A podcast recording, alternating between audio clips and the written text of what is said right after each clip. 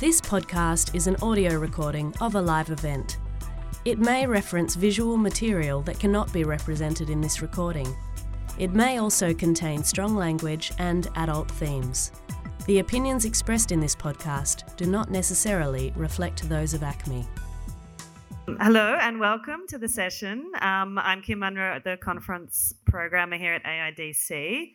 Um, first of all, I'd like to respectfully acknowledge the traditional owners on the land which we meet today for the conference, the Boon Wurrung and the Woi Wurrung peoples of the Kulin Nation, and pay respects to the elders, past, present, and emerging. Um, so, before we start the session, um, I just want to mention if this is the first session you're at um, for the conference, there's the app, and the app is a great way to ask questions. So, you just add this session to my agenda and go into my agenda, and you can put in a question anytime during the session, um, and Andrew will um, field the questions. Um, and if that doesn't work for you, we also have a, um, a, microphone over here and a volunteer, and we can do it in the, the analog way. So um, we'll see how that goes. And um, before we start, I want to say that this session is presented by Screen Territory. So I'm really happy to to bring up Jenny Hughes from Screen Territory, who's going to say a few words, and then we're going to go straight into the panel. So thank you, Jenny. Thank you.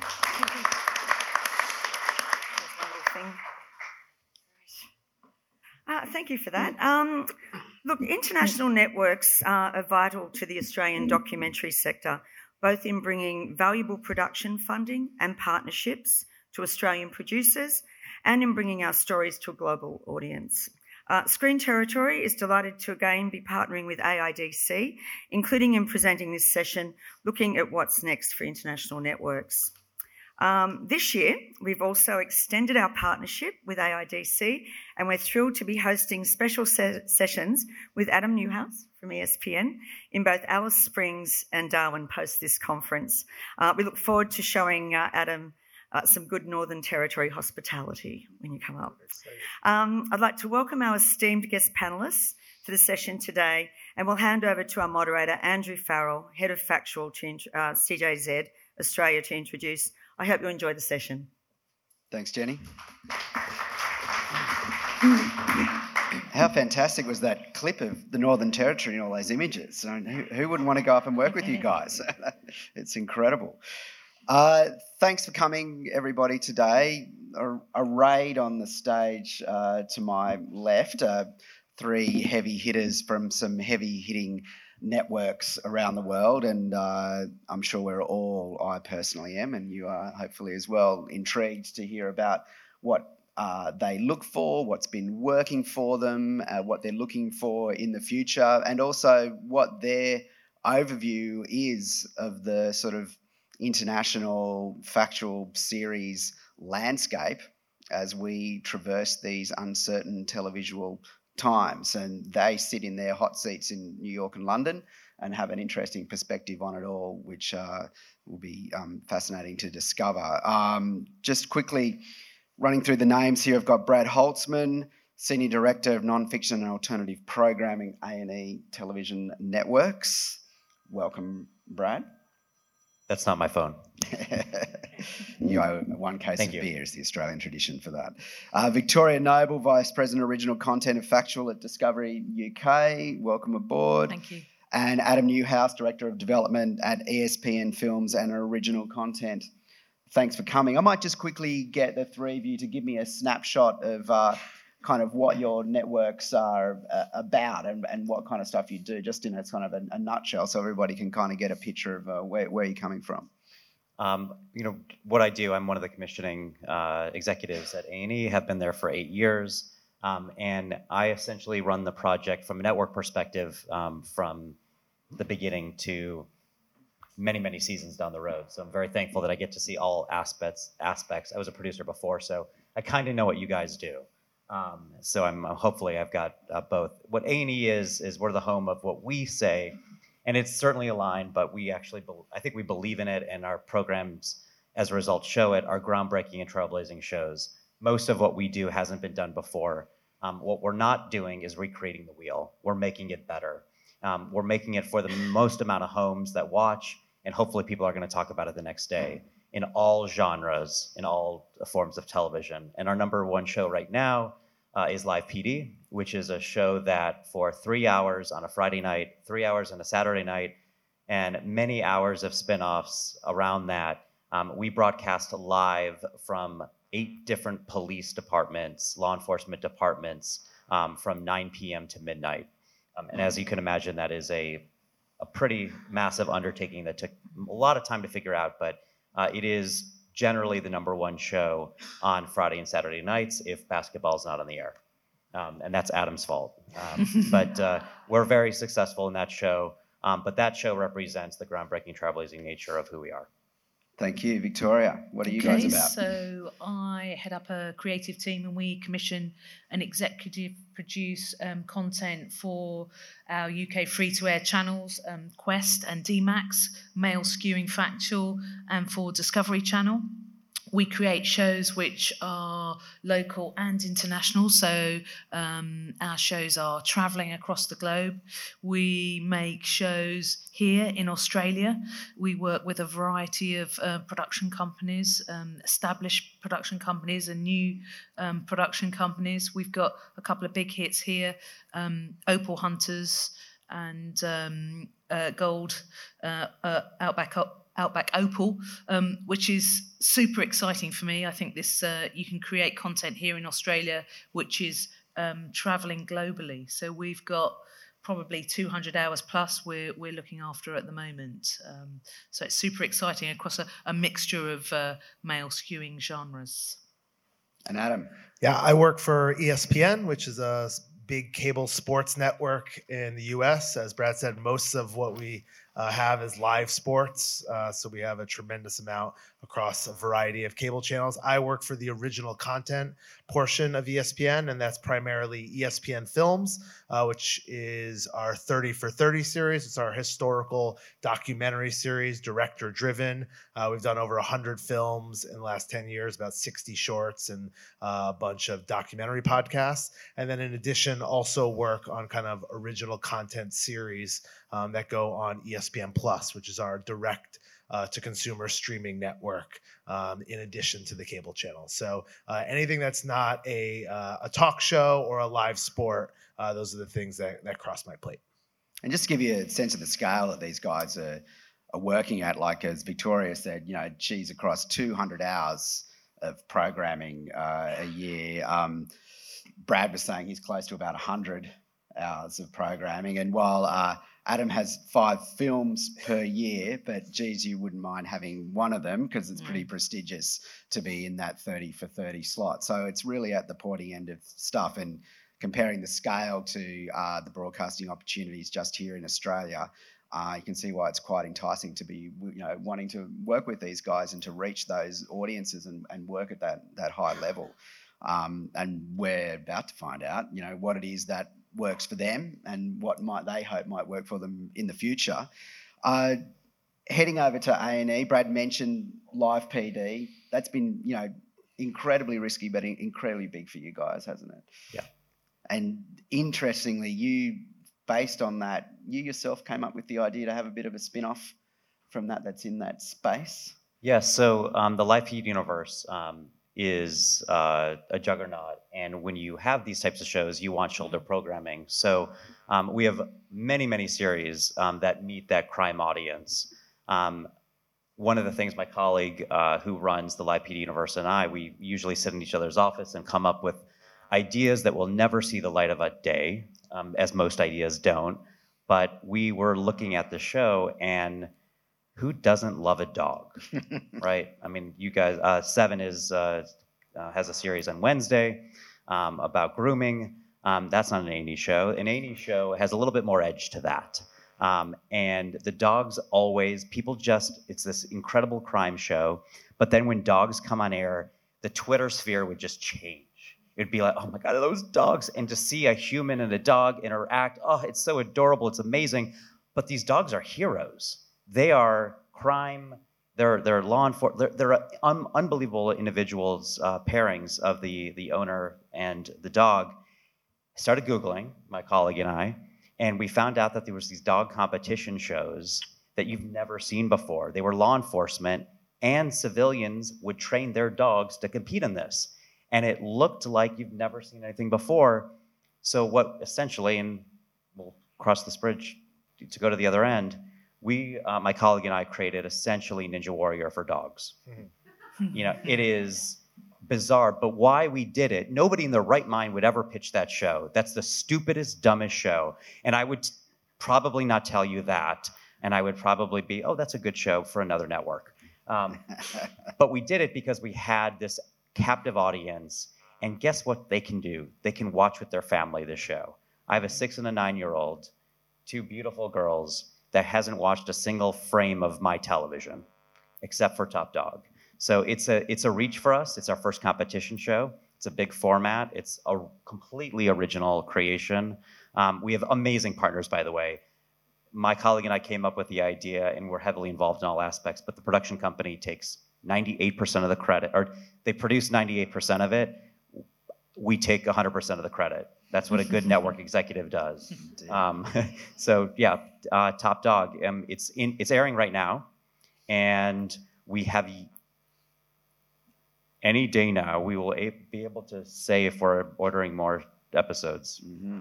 I don't think the ink is dry on what needs to be dry. So there you saw a rare view behind the curtain into how television works. You know, a couple of execs are spitballing in their office one afternoon, and then six months later, this comes on the air. Tim, can we roll the tape and see the promo for Top Dog? Every week, the nation's best, most trained police canines You're gonna get are taking on an obstacle course inspired by real life police work. We have over 100 arrests together. That experience is a huge advantage. While facing off against civilian underdogs who could be half their size. It's not the size of the dog in the fight, the size of the fight in the dog. It's the ultimate canine competition. You had to root for the Bulldog, right? I did root for the Bulldog. America's Top Dog, all new, Wednesdays at 9 on A&E. Who would ever in their right mind come up with that show? I love it. I love it. I mean, it was the most fun to be on the set. You know, what, one of the things that we very rarely do as network execs is see your creation come to life because it's generally another producers come to life. And when we came on set and we saw the footprint that the show was, it was impressive. But yet we had no idea if it would work because they're dogs. You can't, uh, you know, you, you know, a human can do an obstacle course, but would a dog do this? And thankfully, uh, for 11 episodes, close to 60 dogs. We only had two dogs that stopped during the course and peed. One human. No.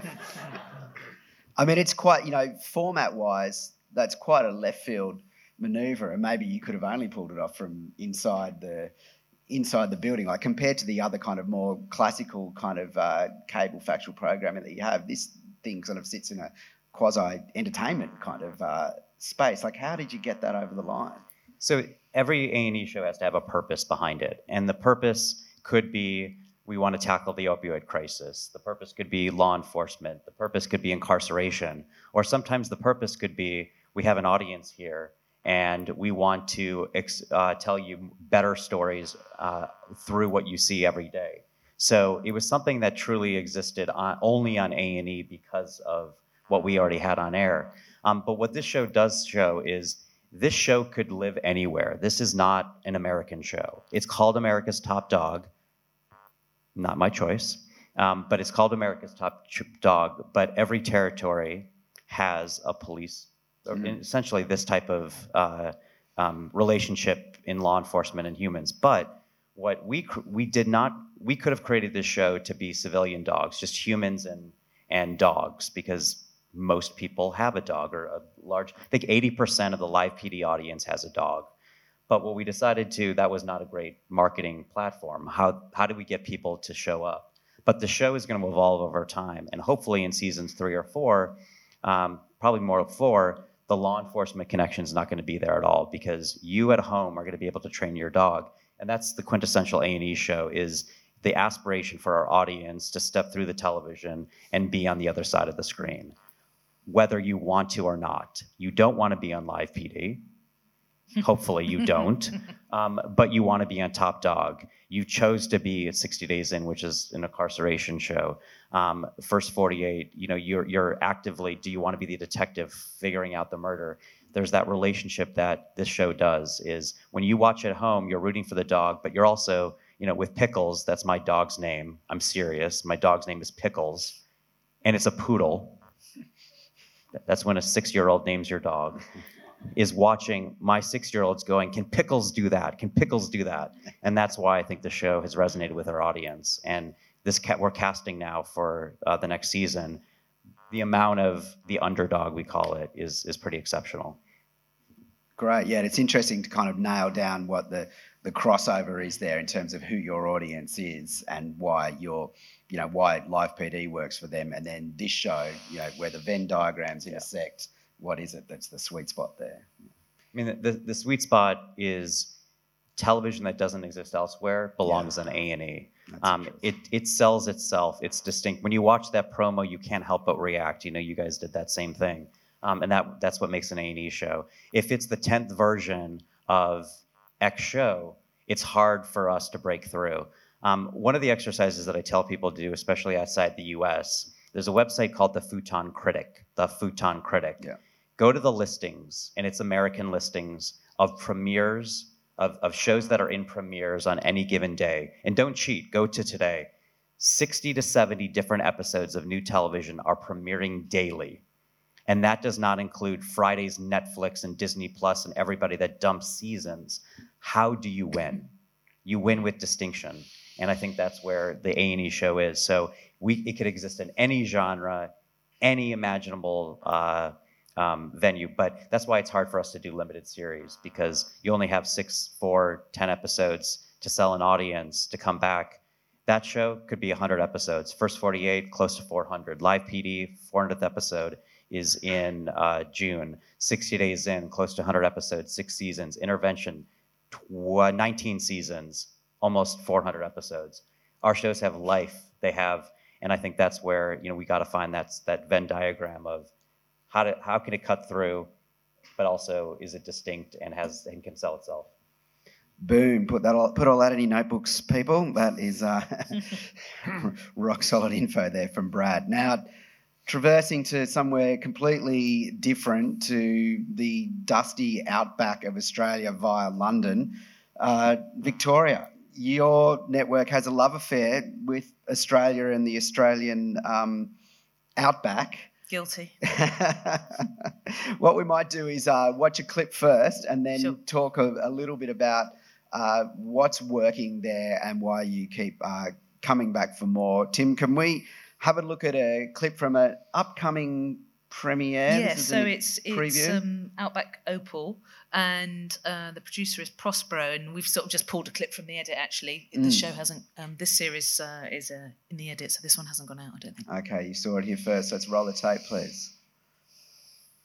Every day I feel that I'm, I'm, we're running out of time and I'm trying to look for ways to cut corners to get the dirt out faster. Or... Dad's going to be homeless. I'm going to be homeless. We need money to be able to buy another place.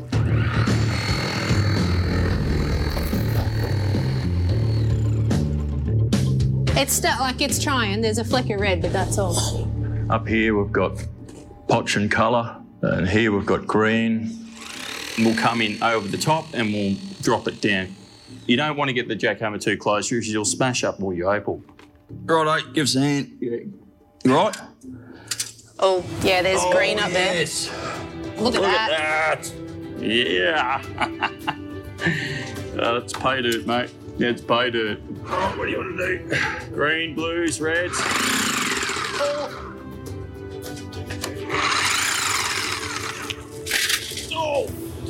So look at those pieces. You know, it just seems like it just just keeps on getting better. Yeah, chucking the drum and let's get it all. Yeah, let's get it all. Baden, look at that. Oh. Um, I can't see any there. No, I got it off with my hand. look at that! Look, it freaking Yes! yes! That's what I'm talking about. Yes! Yes! I'm nearly shaking. Yes. Uh, when you got men in hard hats getting teary and dusty, you, know, you can't beat it. so t- tell us, tell us what's working for you there with all, with those shows. So look, I think um, our um, networks, uh, especially our free-to-air networks, have got a sort of very warm, celebratory feel to them, and I think um, Opal and Gold, um, those shows play into it. They are big characters. We're rooting for those characters. They're relatable characters. They are characters who are working hard to put food on their their their family table. But they're also, you know, dreamers. And actually, you know, I watch those shows and I you know, think, oh my God, wouldn't it be amazing if I could go out there and strike gold? And in fact, I am going to Western Australia uh, next week, so you may never see me again. But, um, but um, you know, I think that's what's exciting. They are relatable. There is a warmth. There is a joy in those shows, and I think you know, British audiences uh, have got such a strong connection to Australia, a history. Um, most Brits have got relatives here in Australia as well, and I think there's a there's there's a, um, a real familiarity um, about it. And so I think you know those shows we we order large numbers of shows. Um, we are really keen to invest in our producers, and so you know we will commission perhaps two series at the t- at a time. I think last time we commissioned for Aussie Gold, we commissioned 40 episodes. Um, and um, Opal is um, also, you know, 20 a series, 20 a year. So we're taking 40 hours um, of that Australian content. We've also got Outback Truckers. We've also made a series with WTFN, which was our Sydney Harbour Patrol, um, that did very well for us as well. So I think that um, this content is travelling well. The tough job space works very well. So you know, for me, I think it's it's such an exciting space to be you know creating content. Where else do those shows like I can? I think we could get our imagine how a, a British audience could find a connection with these Australian stories because it looms large in their imagination Mm. and personal connections. But what about your other territories? How do they how do they go outside? So look, that? they were. I mean, look, um, you know, Gold Rush, uh, produced um, by our team in the US, is a, Mm. Is a massive Yeah. global show on Discovery. So in a way, you know, Aussie Gold and Opal are super serving that audience. Mm. It, that kind of content travels. Who doesn't want to find treasure, Mm, right? So, so, so I think that does work, and I think there are genres of programming that that, that travel very well internationally. You know, you, you look at motoring programming that also travels very well. So I think I think you know we play this show in a number of European territories. I mean, and, and this show is also distributed. They, these are co-productions. Yeah. Um, so multiple territories. And uh, I'm sure there are producers in the room now who've got an, an amazing uh, dusty bloke out in the bush who they think might be a good guy to wrap a series around. You've still got an appetite for more. Yes, definitely. kind of? Definitely, definitely. We are actively um, in discussions. Uh, we've got a show, another show in development here in paid development. Um, we work with producers uh, to sort of brainstorm ideas, and we're really happy to go into development. In fact, we've got two shows. Um, which are um, very close, actually, Mm. um, and we work. I work very closely with Darren um, in our ANZ office. In fact, uh, sort of our business is UK and ANZ, so we work very closely on uh, both Opal and Gold and on um, new projects. So it's super exciting. Great. Now a little uh, a pivot to the big leagues of sport now, and our friend Adam on the uh, end there. Thirty for Thirty is a legendary uh, documentary sort of uh, series in the world of sport, and it must be very exciting to be kind of a part of that universe and working on those kind of uh, films. You're working on a big project which is right at completion now about Lance Armstrong, which is a, a big story in sport, a big character.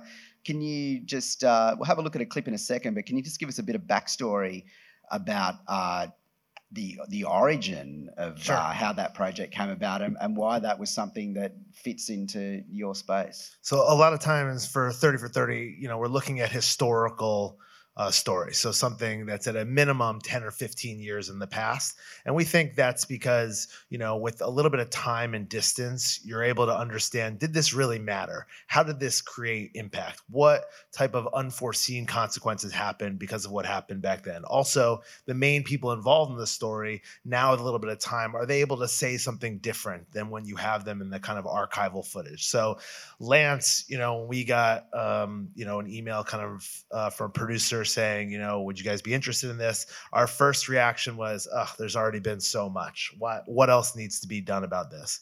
But then as we started looking in, we were like, okay, well, the last documentary was made seven years ago. So what's different? So we went down and met with Lance, and um, what what when we met him, um, he's a very captivating person, and he said basically, if I had to do it all over again, I would do it the exact same way.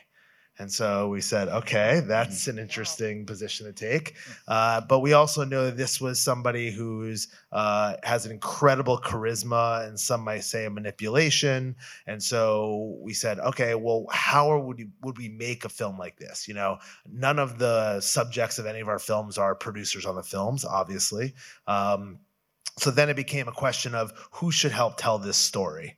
Um, and so for us, we quickly, as a team, landed on a woman named Marina Zenovich, who we worked f- with before. She has a just a great reputation of speaking truth to power and also being just a total badass who's not afraid of anybody. So we thought, okay, now perhaps there's this interesting dynamic of somebody who's going to not be affected by his charisma and be able to kind of stand up. So we went in unsure of what the film was going to be. We knew it would cover his whole career. We know it would talk about this nature of uh, when do people get forgived in the kind of public discourse. Um, but what we couldn't have imagined and what happens when it goes from development to actually being made is, you know, how that film would come up come to fruition. And what happens in the film is that Marina has a kind of dialogue with Lance as part of the film. And so you're getting the historical, but you're also just getting this remarkable someone who's trying to call BS on the things that she sees. And she, in essence, serves as a as a stand-in for the audience in that way. And so what you find is a very complicated um, story where you're seeing early footage of him so that you understand where some of his drive uh, and charisma comes from but then also um, you're seeing the downfall and you're seeing how quickly all of that all of that changed. So uh, we were lucky enough to premiere this at the sundance film festival this year and we're going to be playing it at film festivals around the world and then we'll find a, a great slot on espn to premiere it. But this works for us because here's a story uh, the phrase we use a lot is here's a story you think you know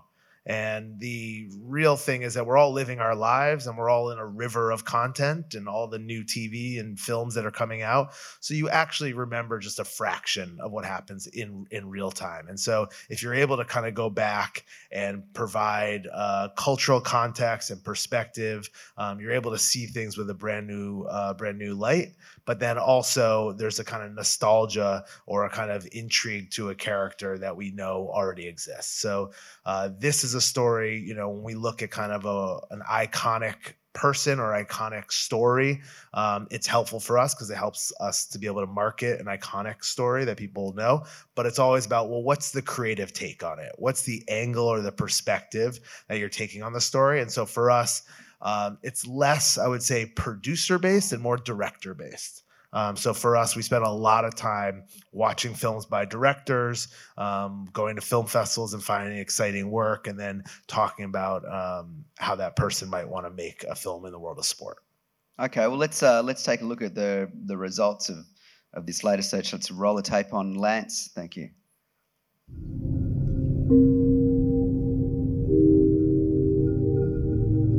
The last five years has really caused me to you know,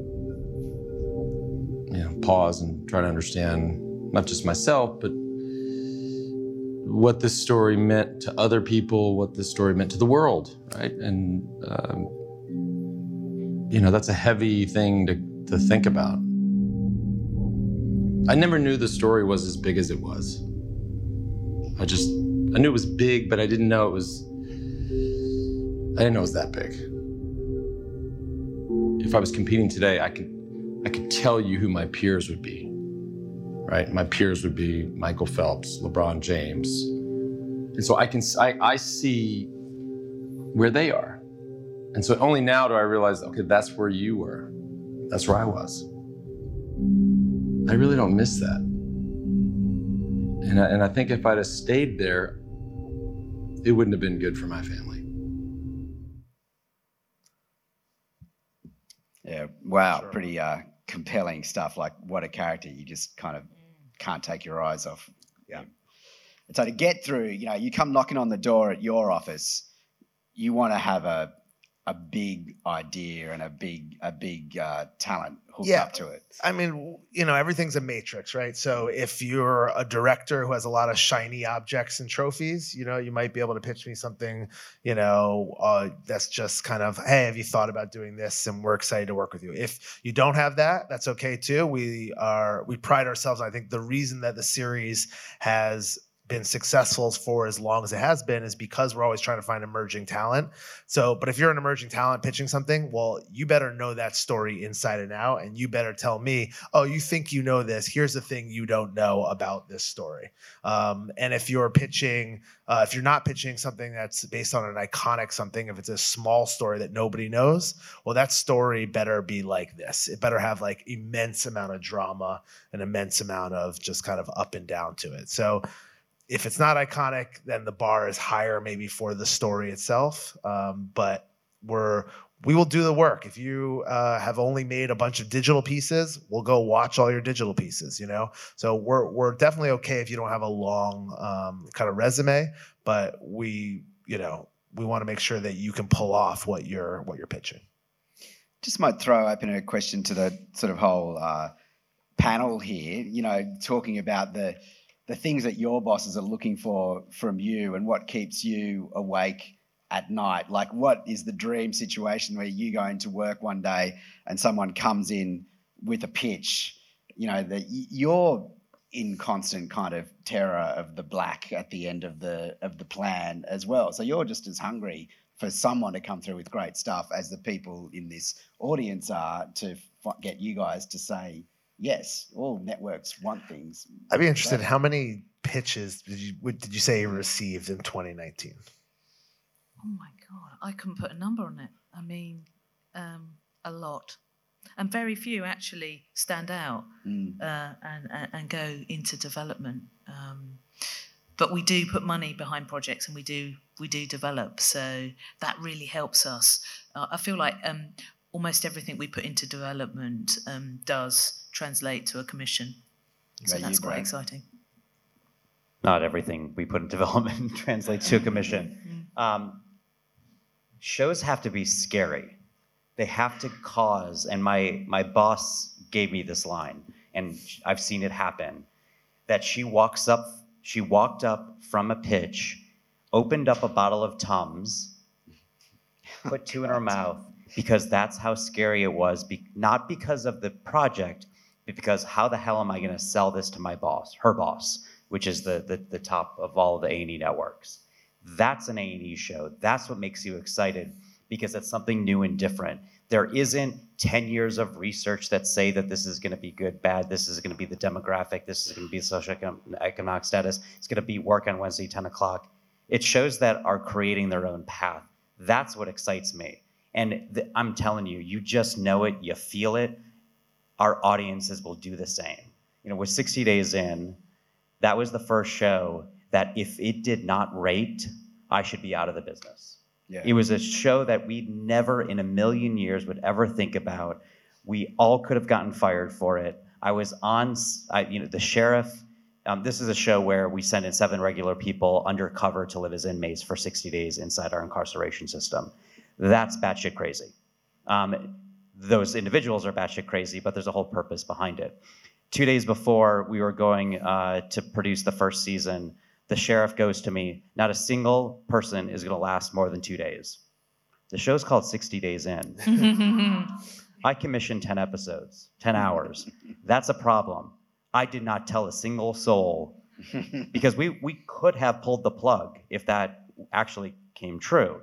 So I went, um, I was going anyways, and I went. It was the most fascinating experience just watching our undercover people live inside this system. and I immediately went home to my uh, to my boss and said, "We got to pick up another season." I don't know if we can work this undercover thing again.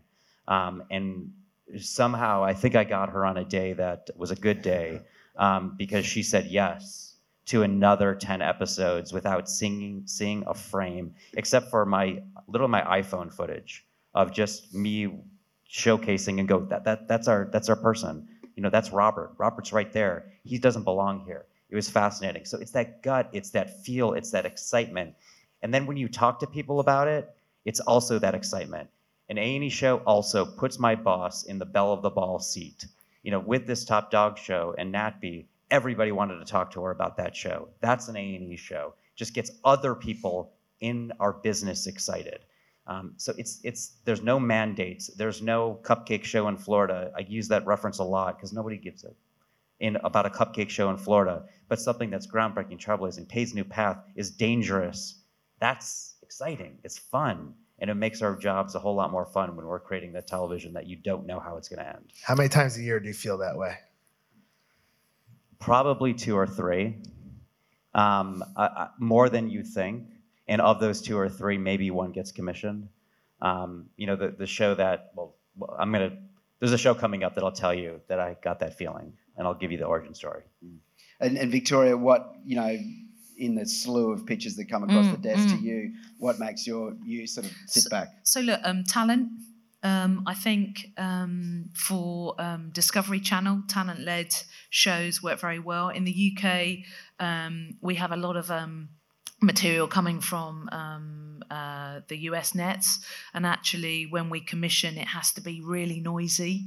Um, we do the occasional sort of one-off. We created a show that went out last year um, with our survival expert Ed Stafford.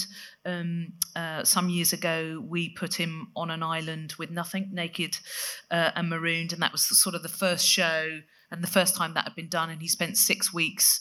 Um, on that island, um, and that was an extraordinary and intense and disturbing experience for him at times. Um, and then last year, he went back uh, to a different island, but repeated the experiment with his wife and toddler. So there was, um, Na- you know, naked? He wasn't naked. No, Okay. he wasn't naked this time, but um, they took on very little to the island, and I think that that caused a number of ripples as far as duty of care. Um, but it was really noisy and really exciting. Um, so that was fun, and I think um, you know, big name talent, established international talent. I think are really hard to find actually, um, uh, who will travel, and so ideas in that space. And then you know, precincts and access. I think is really exciting, where we haven't seen it before. Yeah. Um, privileged access. Let me just say, it's funny because you say that because I was on another panel with another U.S. Discovery exec and said very similar. Andy's quite opposite. Yeah. There's no talent that's ever sold a show outside of maybe the first few episodes. We had Mark Wahlberg in a show that rated through the roof in the first season, and then okay, you know, and no level. Um, the jail that 60 Days In was this small, tiny jail on the note where it was nowhere, but the format is what sells. Mm. So when you look at our shows, and which is why I think both of us can exist, our shows, and I love the word you use, matrix. For us, almost every part of that matrix has to be big except for talent. You know, talent never, no EP has ever sold a show. No person in front of the camera has ever sold the show. The format itself has sold the show. If it's incredible access, okay, that door opens a bit. But incredible access and no groundbreaking nature to an output to the audience, you know, it doesn't work on A&E. Um, but again, I, I think that's why all of us can work together Sure, is sure. that we all have different needs for our audience. Sure, and I'd say on talent as well. I think um, our ta- we're not looking to um, sort of parachute a host in for the sake of having a host. Actually, that host needs to be invested in that content. You know, the idea of putting Ed and his wife and toddler on the island was an idea that we discussed with Ed and that he wanted to try and that he was invested in. I think um, you have to have talent that is curious, that is really wants to learn and understand a subject matter if they're going to be involved in it and really live it.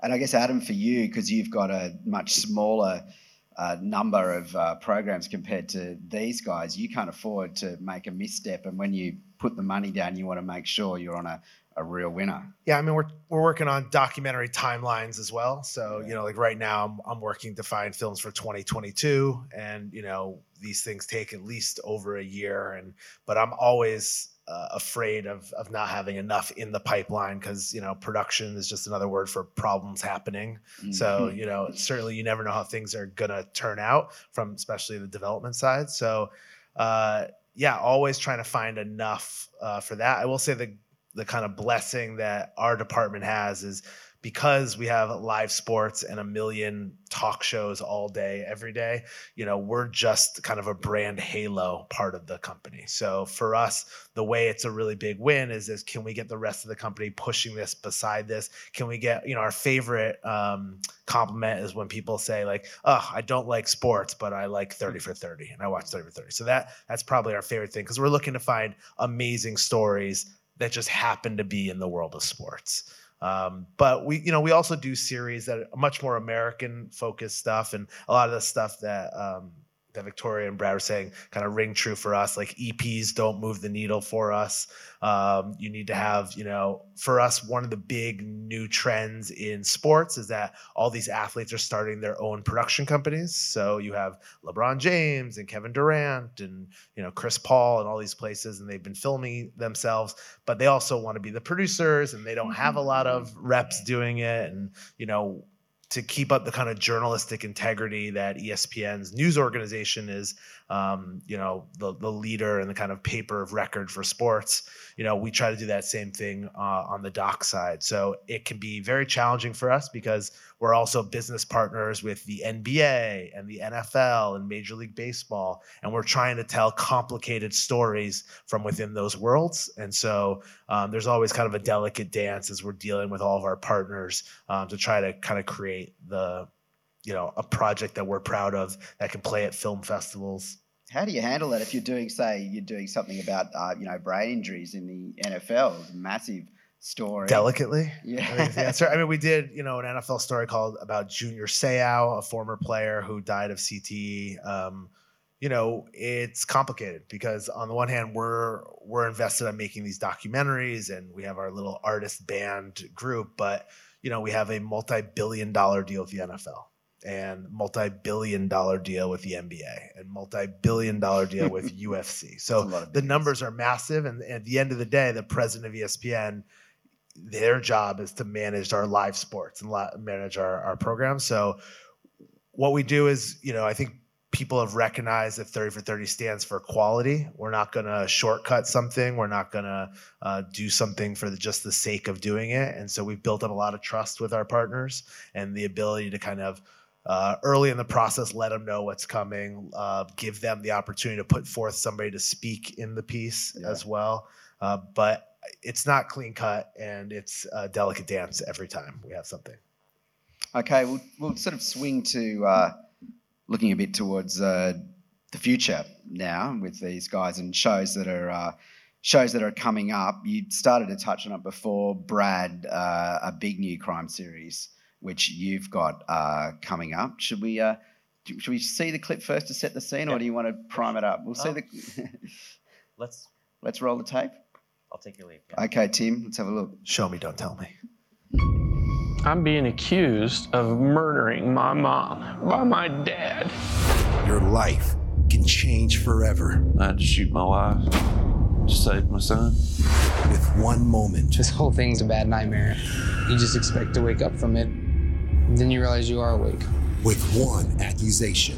To be accused of hurting my own son, it destroys me as a mother, it destroys me as a human being.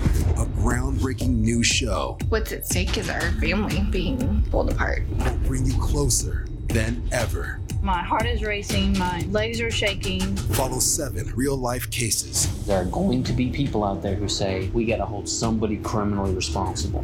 Every step of the way. Find him guilty as charged. It's the most terrifying thing.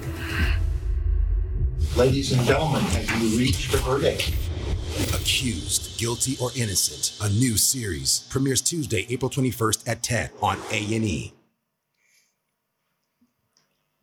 Nice Ooh, work, ooh. promo department. Looks Yeah. This is when our marketing tar- marketing department wins. Yeah, you know. yeah, yeah. I love that grab. You know, you just want to, uh, you wish you were awake, and then you realize you are.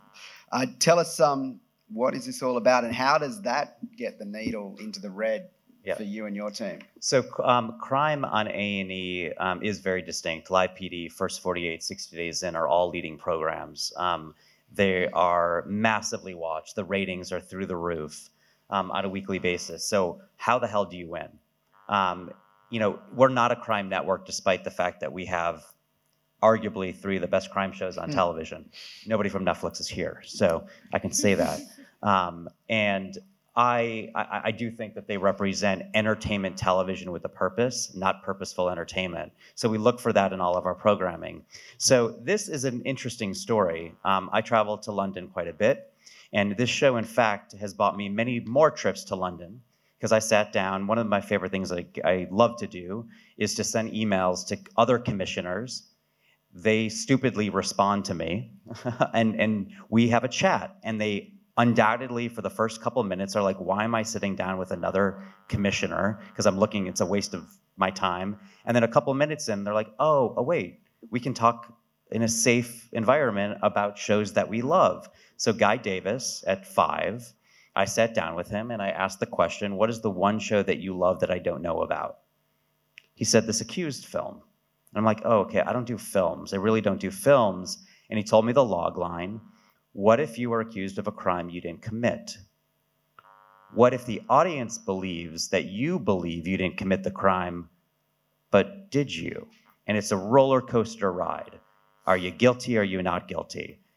Only from the point of view of the accused, because that's your nightmare. Your nightmare is knock on the door, you're being accused of murder. What, what? I I have no idea what you're talking about, but are you lying or are you telling the truth? And then this show goes all the way through the process to the jury, and that you see if they're guilty or innocent. This is not a we believe that they're innocent show. This is a the jury's going to tell us if they're innocent or guilty. So when Guy told me that, I reached out to the producer, had no idea who the producer was, Malcolm Brinkworth. He's a veteran in the business in the UK. I called him up and said, "Hey, it's Guy Davies's favorite show," which is always a good phone call to receive. And we met, and I said, I can't make a film. I need to make a series. So his great film, which was a documentary that aired on Five that did very well, I can't make, but let's figure out the series. And that's the step that we had. We had a feasibility study, and very quickly discovered, unsurprisingly, that crime in America happens a lot a lot more than in the UK or thankfully in any other territory. So he quickly found out he's like, oh my God, I have stories up the wazoo. And that's when the series was born. Um, so that's how it gets through. It is, again, going back to the feel and the emotion. You wake up, that is a nightmare. Your nightmare of accused of being a crime. And when you watch this series, every episode is a roller coaster ride. And just when you think that person is guilty, they're not. Just as you think that person's not guilty, they're not. Then you think they're guilty, but they're really not guilty because you're trying to just mess with me to think that way, and then they actually are guilty. It's just this roller. And then there's a mistrial, and then there's a plea. Like every imaginable ending, it is a true drama in every sense of the word, in a series form. There's gonna be a hundred episodes made. I guarantee it because it's something that oh my God, why didn't I think about that? Just show the side of an accused, because that's what relates to the audience. Who cares about the prosecution? I mean, we care about the prosecution, but the lawyer, the, the you know, we don't need to know any of that. In scripted, great, you can do anything, but in unscripted, oh my God, what would I do if How- knock on the door? How do you do it? That's such a long timeline. How do you make that feasible financially for you guys? I'm gonna, for years. so I'm going to tell you the secret. Let's hear it. The secret is you have a producer that's willing to invest. No, um, it's um, there is a way that you believe that based on conversations you have that the trial date is going to stick, and not every um, you have to overshoot and you have to plan. And what Brinkworth very smartly did is they have a skeleton crew. You don't need to be there all the time. You know that there's certain points. So yeah, we have a case that lasted 12 months. But when we signed up, the trial was two months away. So everything we sign up is about three months outside of trial. So it's that really condensed I may not come home. And it's just because if it's two years from now, there's no real stakes. But if it's three months, so it, the, the, the, the secret is with certain judges, they turn cases over quicker. With certain states, they turn cases quickly. All of the stuff we learned in the first season and in subsequent seasons. So it's a good question. And so that is uh, premiering soon. How many how many eps are we talking about? We have eight hours. We have seven cases. April twenty first. Um, I'm telling you, I've never been part of a show that every episode is A plus. Mm. And I think I've probably openly said, "My God, that's a great show," and it really isn't a great show.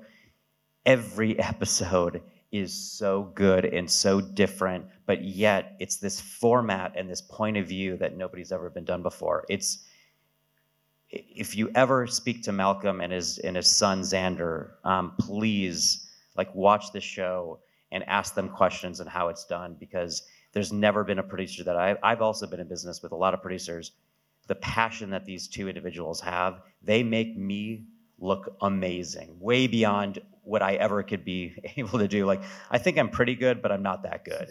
You know, he makes me look as good as I. Like I told him, I'm like, why am I not? You know, why I get to travel is because of you you know, you make my shows. I don't make these shows. Um, it's the partnership that makes the shows, but he's the 95%. You can see how that show is going to travel, right? Because it's so relatable. It's got the sort of relatable question what would you do? You know, as you've said, you know, as an audience, you put yourself in those people's shoes, and it's hugely relatable. I want to say one thing, too. So, um, one of the things that, in, and as I talk over the couple days, and probably I've responded to a couple of you, everybody has great ideas it's really hard to have a great series. Mm-hmm. And this started out as a great idea. And my question and challenge was how do you make this a series? And I think that for me, if you're a maker, if you're a filmmaker, and I say this, I was in scripted a lot, I didn't understand why people were in film. Because you have 90 minutes or 120 minutes to live in a character. But in television, you got to live 100 episodes with that character that you created. How much more fun is that? And you get to have every seven days you make an hour worth of television and film. It could be three four years. I'm incredibly biased when i mm-hmm. say this of course. So i'm not saying don't make a film. I'm not saying that. You know a has that part. But if your film can be a hundred films a hundred episodes one i think your spouse or family would like the money of that. You know there's a business. But you created something so special that it could live and live and live, hopefully beyond beyond you. There's something that's exciting. So when I talk to filmmakers, I get very excited because they have something that I don't. I'm not in business with every day, but how can we turn your brilliant idea into 100 episodes? Um, because I think that's where that's one A and E. That's definitely A and E. But also, I think it's much more fun once you've created something special to keep at it. I agree wholeheartedly. I also think you create a loyal audience, and actually you can then super serve that audience and create, as you have done, I guess, with your sort of police show and the dog show. You know those spin-off shows, so you can create broader propositions. We've done that um, with a couple of our shows as well, and it's hugely exciting for our audience, and also investing a lot in those producers um, uh, to super serve. Yeah, I mean, I'm t- you know I hate to put business and money in a creative conference, but there's, you know, the one thing that I was taught, and I, I don't even know who taught me this. There's two words in show business. It's not show, it's not business. There's two words in show business. Show comes first. That absolutely, it's not business show, it's show business. But to really be truly successful in this business, to make impact, um, it's show business. Intervention, every episode saves a life. In one film, I could save one life. 300 episodes, I think we've saved upwards of 400 lives. How impactful and amazing is that? If the producer put that in a film, it would be great. But because of a series, we're able to make an impact so much more. And it's in television, it's in people's homes. There's just an entertainment factor to it that I think resonates. We all want to make a difference in this world. We all want this world to be better. A&E, I think, can make that happen with the partnership. You know, just think a little bit differently. Um, and, and I think we've done that. Cool. Okay, switching over to the future on um, Discovery.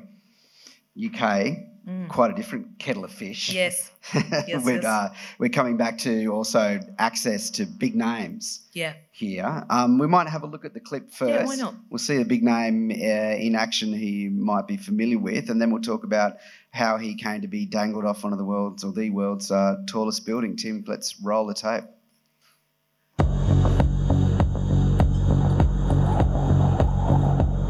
You're just gonna swing round slowly. Yeah. So that you can sit on the outside. I'm very scared, but I'm trying to style it out. Bend your legs and comfortable, right? No.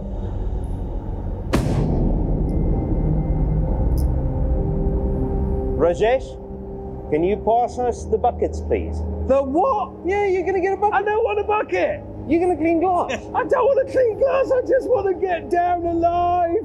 Thank you. Everything is tied on. There we go. You have a bucket. Now then, flip your rope over. Like that. Yeah, and we're gonna start going down. Very slowly. Let's go down. Mm-hmm. slow down, slow down, slow down. Yeah. Now we're gonna clean these glasses right in front of us. This hand down, that's the hand that drives. Okay. So this takes three months to do the whole building. Yes. At the end of which time, you start again. That is. Every window is cleaned four times a year. Dangling precariously off the side of the world's tallest building for a living takes nerves of steel. I could not do this for a job. Uh, it's not everyone's cup of tea. After just a few minutes on this rope, my nerves are shredded. All you have to focus on is slowly going down. A little bit at a time. No, I can't. No. Why am I moving past that rib? Keep calm. No, I'm really unhappy. Go down, go down. You're pretty much on the ground. Whoa, whoa, slowly. And you're down. How was it for you? Would you do that again? No, no. Let alone every day. And after three months, get to the end and start again. I wish I could stop my fear of heights getting in the way of enjoying the marvel and splendor of a truly beautiful building. Sometimes when you're doing scary stuff, the fear goes away the moment you start. Then sometimes it intensifies. That's one of the things about big. Sometimes big can also be terrifying. He's genuinely terrified of heights. Yeah, I can't believe can- he signed up for the series. every uh, every show was a trauma for him. So, ha- what came first there? The um, the idea or the the name? Okay, so the name actually. Um, so we were keen to create some content for Discovery UK, but also a show that would travel internationally. And we started talking to Richard about ideas and his um, development exec, Alex. And this is when they were still sort of making a lot of grand tour um, for Amazon. And then um, that sort of changed, and they were just sort of making specials. And engineering is a core genre for us, and we're keen to see how we can put new twists or new talent or make those engineering shows more entertaining. Um, and we felt Richard could do that for us. He gives us license, I think, to be entertaining, and he's he's he's funny guy. Uh, and so we sort of came up with Big, Richard Hammond's Big. Um, and he was so invested. You know, this was, he then started his own production company to make this show called Chimp. Um, so it was just him, his development guy, and uh, a sort of freelance uh, production manager. And we supported them as they crewed up and made the production and sort of launched their business. So it was their first production. And I think, you know, it was there were lots of learnings, but it's been a brilliant series. And we have started premiering that series in the UK. And thankfully, it's doing really well because it was a big show for us. It took me quite a while to get it over the line internally um, because um, the cost per hour is higher than we would normally um, uh, normally have on our on our network, certainly for our local shows. Um, but there was a lot to support, and science came in as well on that series, so it allowed us to sort of get it up and running. And I think you know what's exciting for me as well is you know you can only find Richard, I suppose, new content behind the paywall, uh, you know, on Amazon with some Grand Tour specials, and now on Discovery Channel. So it does feel special. And he was fully invested in all the press. You know, he came to, you know, it was just him and his development guy to start with, but throughout the production, you know, he was there when he could at production meetings. He was he was really creative. And I didn't really know what to expect of Richard, actually, but he's an incredible co co-production partner. So it's been hugely exciting. And 13th of April, I think it goes out in Australia. So hopefully it will work here too. And how many how many eps in that one?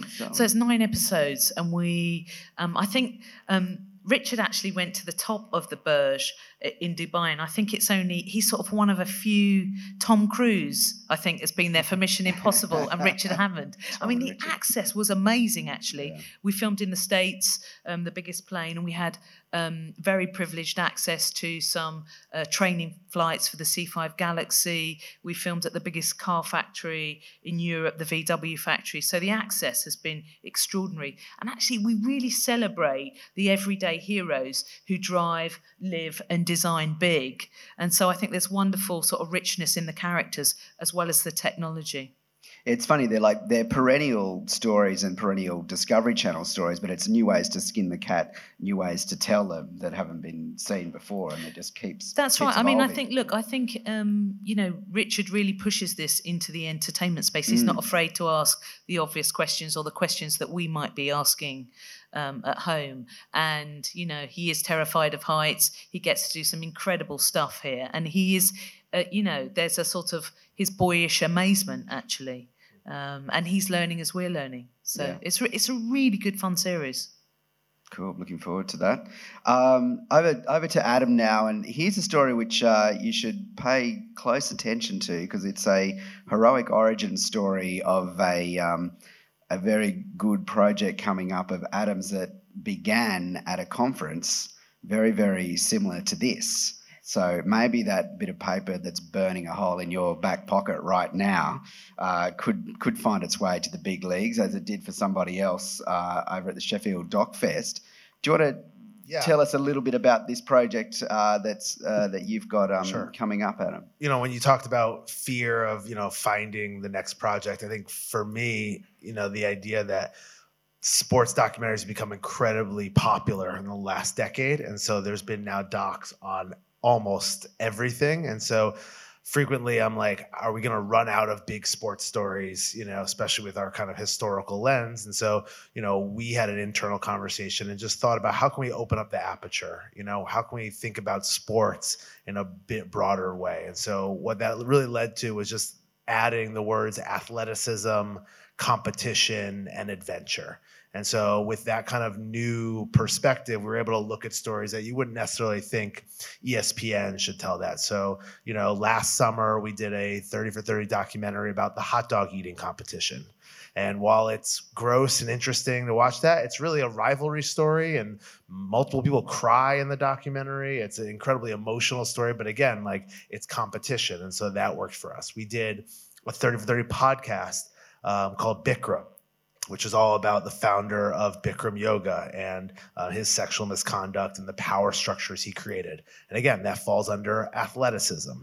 So, you know, looking at these things and trying to find topics, um, you know, on my internal list over the past year, you know, Bruce Lee just felt like something that, you know, having ESPN do a Bruce Lee story would be really interesting. So, you know, a lot of people ask me all the time, like, oh, have you thought about making a doc about Tiger Woods? Or, you know, you ask these things, it's like, well, every day we show up thinking about what sports docs we can create. It's really about who's going to be the storyteller and what's their take on it. And so uh, while I was at the Sheffield Film Festival, I ran into a producer that I had previously known. Um, and she said, yeah, you guys wouldn't be interested in like a Bruce Lee thing, right? And I was like, you have one and you know and it turned out there's a vietnamese american filmmaker named bao nguyen and his take on the film is not about the bruce lee myth or the bruce lee impact. It was really about the man himself and it was also about uh, asian american male representation on film. Um, and it was really a look at bruce lee um, through his struggle in the entertainment industry. So now all of a sudden you have a very, very particular creative take on it.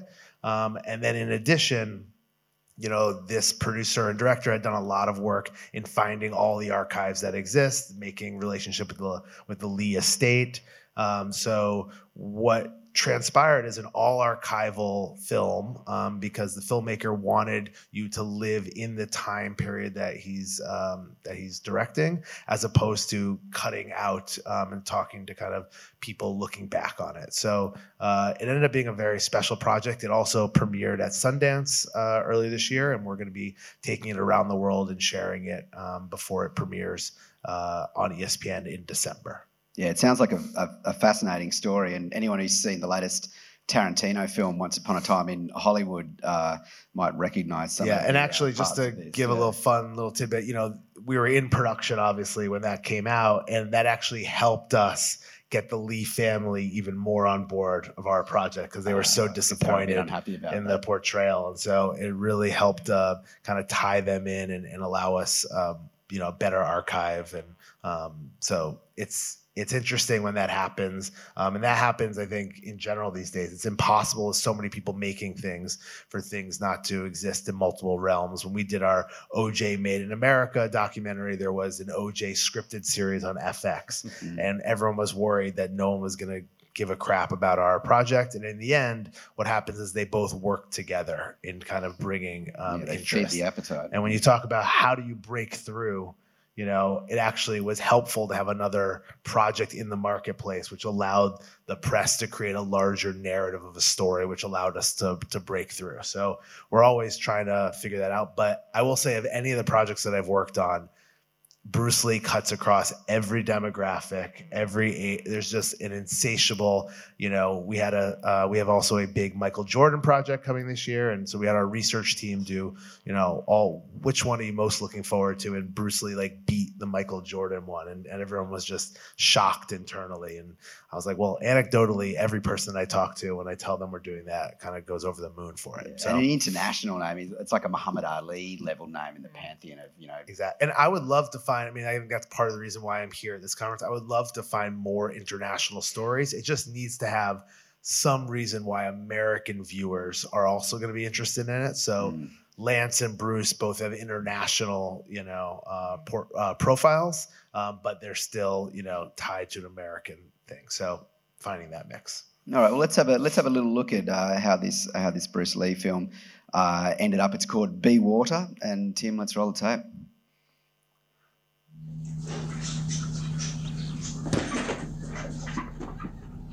When Green Hornet was canceled. That was a very vulnerable time for him. He was very disappointed, very down, but he reset his goals. Bruce was doing a number of things to make ends meet. Sometimes he got an acting role, which is not very often, and sometimes he was the stunt coordinator. We did the film The Wrecking Crew together. He was fun. He was great to work with. Bruce would come up to the house, hang out. And Bruce had a plan that he was going to become a big kung fu martial arts movie star. I said, go for it.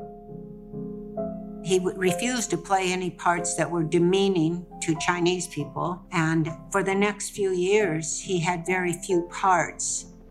it would have been really easy for him to sort of get stuck in a hamster wheel if he was just going to do it the way Hollywood wanted to do it.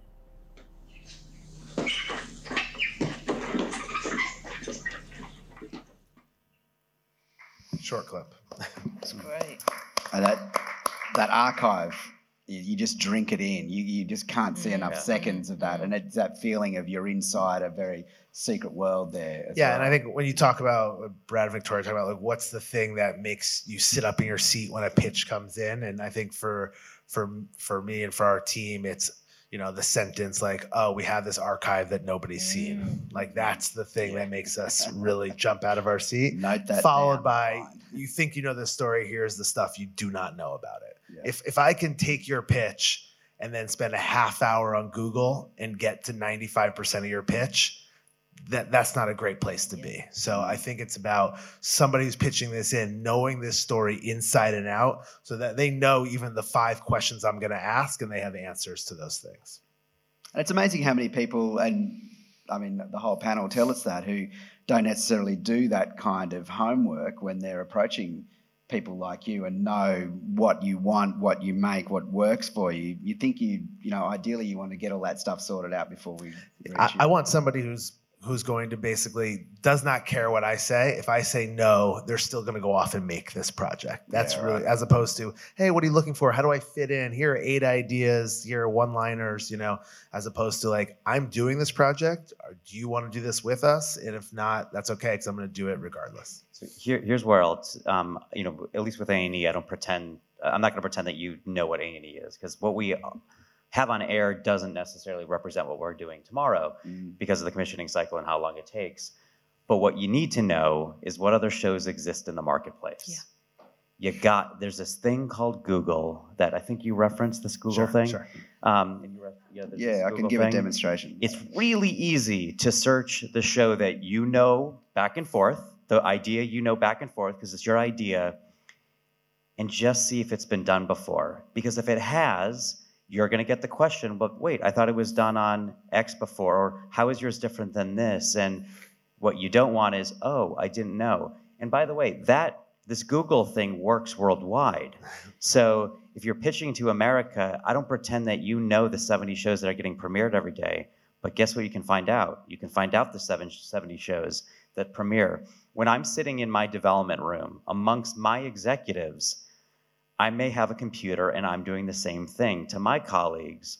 And because what we can't do is all of a sudden have a show premiere while somebody else is premiering the same show, or they already they just announced it.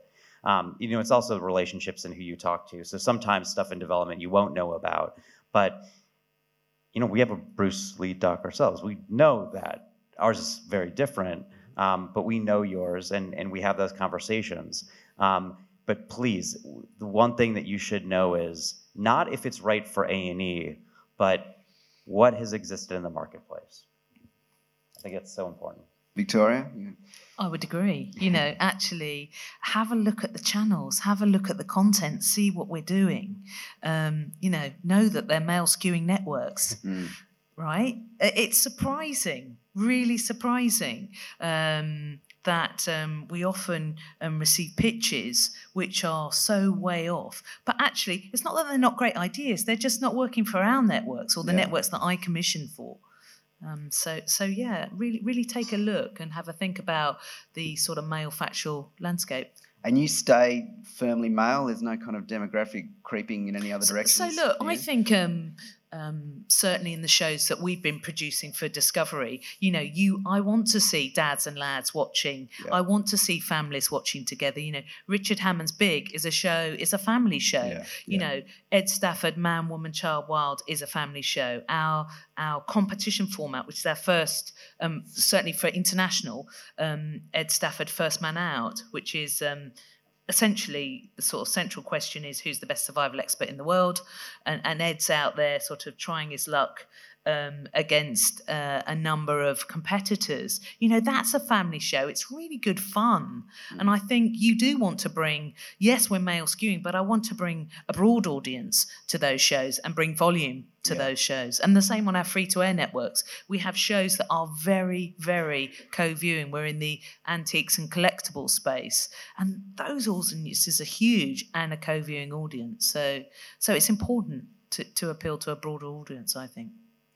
Um, just looking forward to the the landscape kind of question now and about the rise of various streamers and the impacts they have on on you guys. I'm Adam. It was interesting. You were telling me that you've got this competition now because a, a filmmaker their their big dream is to take something to Netflix and get the big bucks and the big branded name on there, and that suddenly is making it harder for you Yeah, to I mean, I find people. the documentary market has blown up in the last five, six years, and so there's a lot more options. And when we're competing, you know, against those kind of premium streamers, um, you know, we have to make a different type of argument. You know, I mean, I think.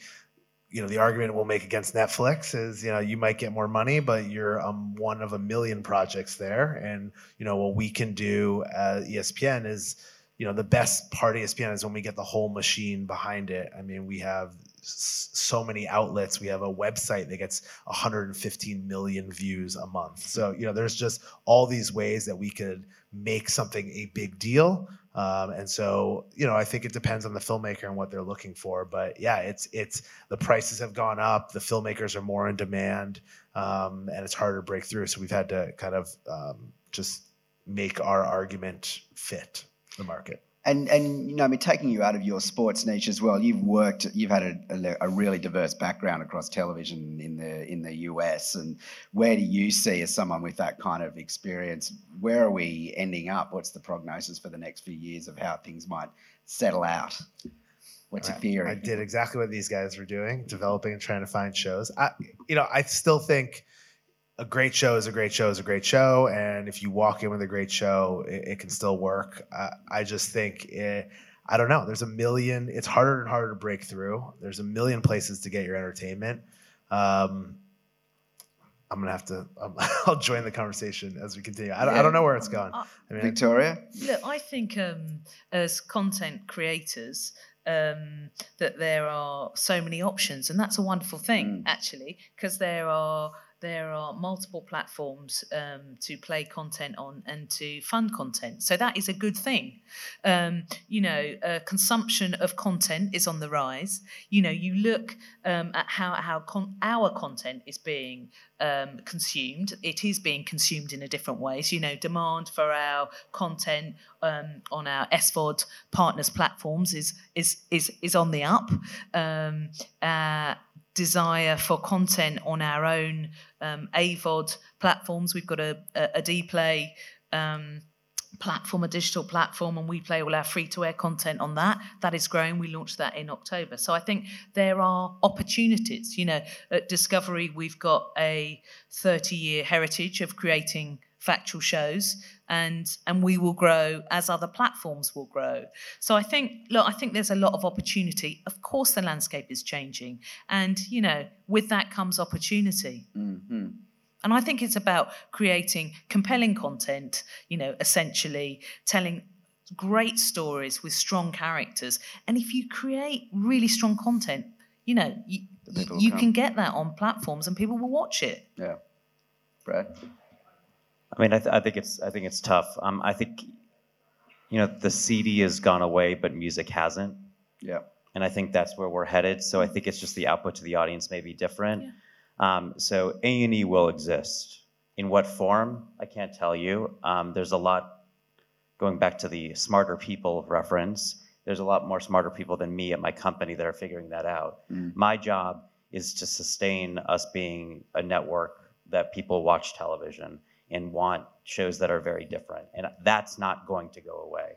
That's that's been for 100 years plus and it's going to continue. So um, I think the networks that don't have those shows, the me- and it's the we're just going to be okay, are not going to be okay. Um, I think it's sink or swim. So yes, there's I think there's going to be some compression. Um, I think the distinction, you know, and, and I I watch Netflix every day, you know, and I'm okay with it. Um, the producers that are making shows for Netflix, I'm okay with them making Netflix shows. I congratulate them when I think they have a success, because who knows if they do or not. but I do know that when people talk about a show, it doesn't matter how many millions of people people are talking about a show. Yeah. You know, maybe your peers and maybe somebody else and maybe just the person sitting across the table. But that's what we got to do. We got to have people talk about our shows. We got to talk about our own shows. So Netflix is making it the streamers and the amount of not just Netflix, the amount of content hours because when you look at in the US by May, you're going to have Peacock launch, mm-hmm. which is all of NBC's content. It's going to be a massive force and you're going to have HBO Max. HBO Max launch, which is also a massive force. So that they haven't even launched. Disney's in Quibi. everybody's homes with a kid. You know what was it? Quibi. Quibi. Yes. Quibi. It's a couple hundred more hours. Of 150 million dollars of advertising pre-sold. You know, uh, Megan and Katzenberg don't bet against them. Um, their content team is fantastic. It's a lot. It's gonna be hard. It's gonna be difficult, but it's not going away. So my job is not gonna look like my job in five years. I can guarantee that. what it is, I think it's still harvesting content from the best producers and creatives. I really do. It's not going away. I almost think now, I mean, the value of a hit is was always, you know, so valuable, obviously. But I think even now, if you're really able to break through with something in this climate, you're gonna get paid like like crazy because it's just so hard to do to have people talking about a show. And so if you can actually do that, God bless. Just uh, we're kind of getting into the last 10 minutes of the session now, and there's a, a question has come through on the app, which is working brilliantly. Brad, um, how do you find a producer production company to make Top Dog? Like, who do you, who do you decide to go to? I mean, th- that story is unique. Um, you know, most of our ideas tend to happen from producers. So, you know, this is an exception. My job is is um, to support the production community. Um, with that particular show, um, there um, we did go out to a producer, um, and it wasn't the right match. Um, and this producer was somebody that was in our family, um, and it's okay. That happens. How did you know, and when did you know it wasn't a match? We knew when the conversations weren't being met on the other side. there was a difference of a, what's it when the showrunners leave projects? It was a creative indifference or whatever. the Yeah. nice. Creative it was it, the vision for the show that my colleague and have and I had, and the network had, because that was all shared, um, was not matched by the other side. Um, they decided to go down a different angle, um, and they removed themselves from the show. Basically, it wasn't even our decision. They said, "Yeah, we're gonna we're gonna t- step back."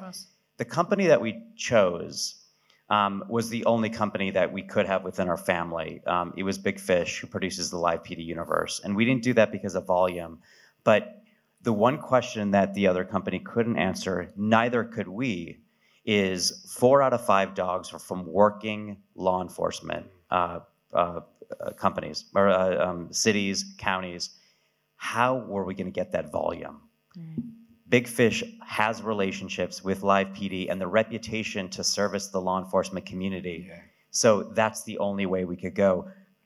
Great idea. The, the idea could have been produced by uh, 50 different producers, but it was the access into the police departments to get us the cast for the shows that made it very easy. Now, what also, and I'll, and I'll talk about Big Fish because um, they're a big company that's, we have a lot. Yes, they are, they are, we give them a lot of, sorry, they deserve all the business that we have together because they have been fantastic in everything we've done. But what they did with this format, they've never produced a competition show. They've never produced a format like this. They've never worked with dogs in this way.